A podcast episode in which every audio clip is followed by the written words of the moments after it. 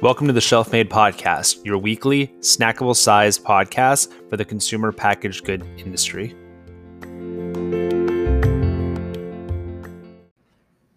What is going on, everybody? Welcome to this week's episode of the Shelf Made Podcast. Today, I am joined by Jennifer Ross. She is the co founder of Swoon. Swoon is a line of ready to drink, sugar free lemonades and iced teas. They also make syrups as well. Uh, you might have seen them around. The packaging pops off the shelf. And that's actually how I first found out. I was in a local store in New York, saw them, sent it over to a team member saying, Hey, we have to get this brand on the podcast. Was super excited when Jen got back to us and loved our conversation today. Really, we focus on the genesis of Swoon, how it came to be, how her drink really stands out on the shelf and how to compete in this really competitive and saturated space of ready to drink beverages. I mean, it's so tough out there. We talk to so many brands that are starting new beverage lines. You have to have obviously a lot of capital, but you also have to have a great brand and a great product. And that's what we really talk about on this week's episode. So, without any further ado, I hope you enjoy this week's episode with Jennifer Ross from Swoon.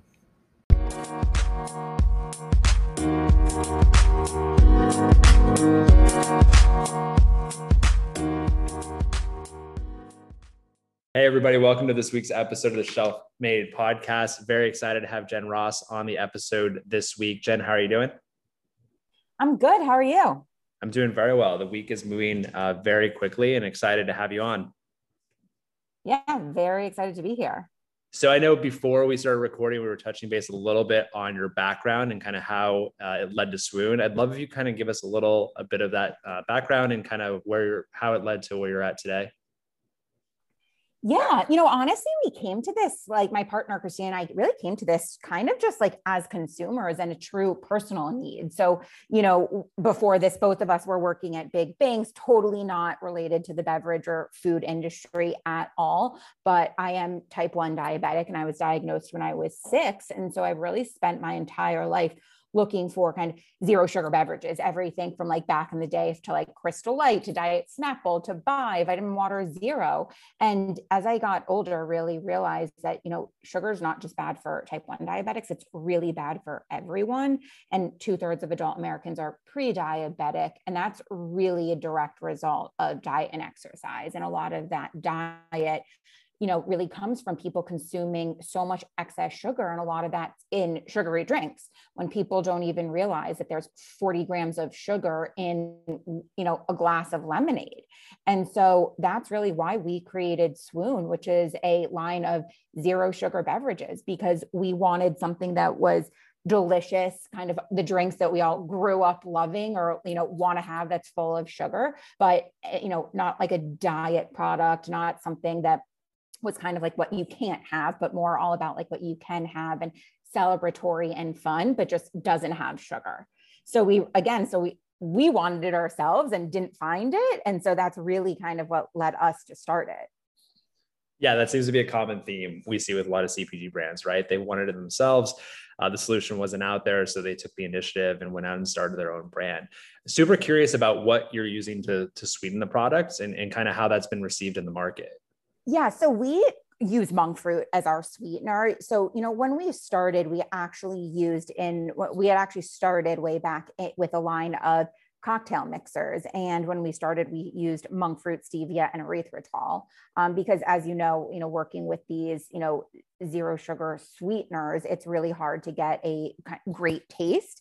And what we found is just customers really didn't love stevia and then erythritol is a sugar alcohol and that can cause GI issues. So we spent a lot of time really working on the formulation and working with the monk fruit to have it taste great. And so that's really what we use now. And we've we've we've really enjoyed working with it. And I, we think obviously hearing from customers that they enjoy it too.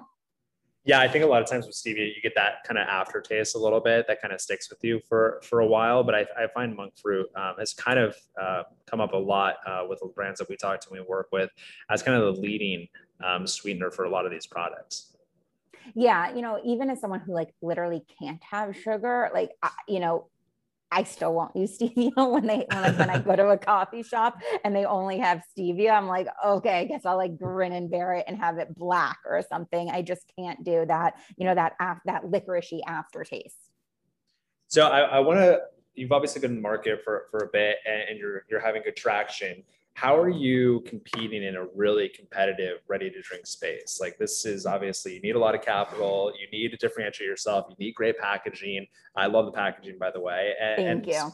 How are you differentiating yourself? How are you sticking out on the shelf? I mean, how are you succeeding in this really competitive category? Yeah, you know, th- that's so true. Beverages and especially like ready to drink beverages are super, super competitive. You just you know, think about going to a grocery store and looking into the cold shelf or on the in the aisle and seeing how much is out there. I think for us, you know, there's a few things. The first is you just have to have a great tasting product because sure, that's not what's going to make people take it off the shelf, but that is what's going to make people keep buying it and so we spent a ton of time working on the r&d of it to make sure that it was something that people really loved. And actually, from when we launched our lemonades and iced teas last summer, um, actually just a year ago, we've tweaked it um, at several of the production runs, really listening to customer feedback because we think that's super, super important.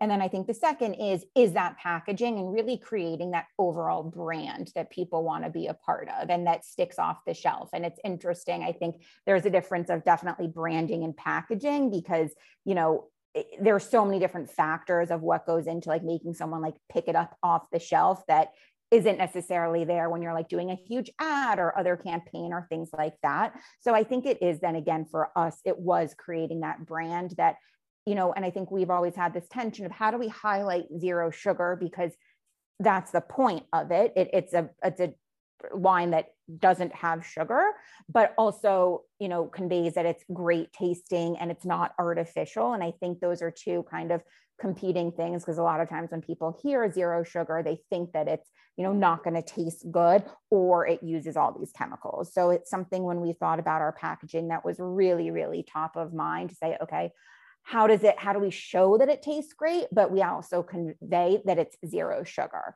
And so i think it's really doing that. And then in terms of getting that awareness you know we do want people to be aware when about the brand and the product before they get into the grocery store or before they get right there. So you know it's a it's a weird world right now but we do do um, a lot of demos and samplings and a lot of stuff on social to kind of get that awareness to the people that are going into that grocery store yeah, that's awesome. And, and, kind of touching on the the weird world component of that answer. I mean, how did the last year, you know, affect you in, in the business? I mean, in so many ways. So we, uh, so you know, we have a monk fruit based zero sugar simple syrup called Swoon Simple Syrup, and we had launched that about two years ago, and we actually had plans to go heavier into food service with that with you know it's great for cocktails for coffees for teas really anything you're adding a sweetener to. And so we had plans to kind of launch a product that was really going to be totally in the food service channel last may. And given when covid happened and things shut down we very much had to quickly pivot. And you know we had been sampling people on our syrup by making a lemonade with you know swoon syrup water and freshly squeezed lemons. And you know, we had always gotten the feedback of like, can you bottle this? Can you can it? I want to buy it. And when we realized we had to kind of scrap these plans, we had to change very, very quickly and do the R&D while we were all working from home, um, get it up and running, do our first production run, all of that, all during this, you know, very weird time when we frankly had plans to launch it much, much later.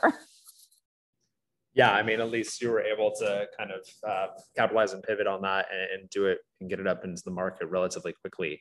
Um, so now, hopefully, kind of where you're at right now. I mean, what is kind of in the plans for the next year or two? Where do you see Swoon going? I mean, what does a successful rest of the year look like, but also 2022? Yeah, you know, for us, it really is sort of expanding the distribution and awareness. So, getting into more stores, launching more flavors. We do have some other flavors in the pipeline um, for later this year and next summer, and really focusing sort of in our target markets and just getting more distribution, getting people to more people to know about the product and try it. Um, and so it's one of those things that when you you hear more people saying like, "Oh yeah, I know Swoon, I have it in my fridge," I think to us that's really really successful. Awesome. And then let's say I am leaving WeStock tomorrow. I'm starting a beverage brand. What's the one piece of advice that you've learned over the years that you would impart to me? Oh man, so many, so many uh, piece of of advice but i would say one of the really most important ones is really listen to the customers. I think kind of this goes true for any type of industry but i think especially in beverage when it really is so much about customers having to like the product is you can have an idea that you think is great but if it just doesn't resonate with product with, with customers it doesn't matter and so I would say really be open to that feedback and listen. But you know, at the same time, you have to understand like what actually matters. Um, you know, you don't want to make just a rash decision, but really, really kind of having your ear um, being open to what customers are saying. Yeah, I love that. I always tell founders like you have to be, you know, your first salesperson, whether that's getting feedback from the buyers or doing demos and and all of that customer experience yourself. Like getting that feedback firsthand is invaluable, especially in the early stages. I think the key is just being able to actually iterate on it and, and put it into effect. Oh, exactly. Yes. Being able to iterate quickly, I think makes the world of difference. And I think that's hard in the beginning, but I think that's really something that we really look to do is to kind of like be able to just be nimble and move quickly. Awesome. Well, Jen, if anybody wanted to learn more about Swoon, but also get in contact with you, what, what would be the best way to do that? Go to our website, tasteswoon.com, or follow us on Instagram at swoon and shoot us an email or a DM. Awesome. Thank you so much, Jen, for joining. Thanks so much.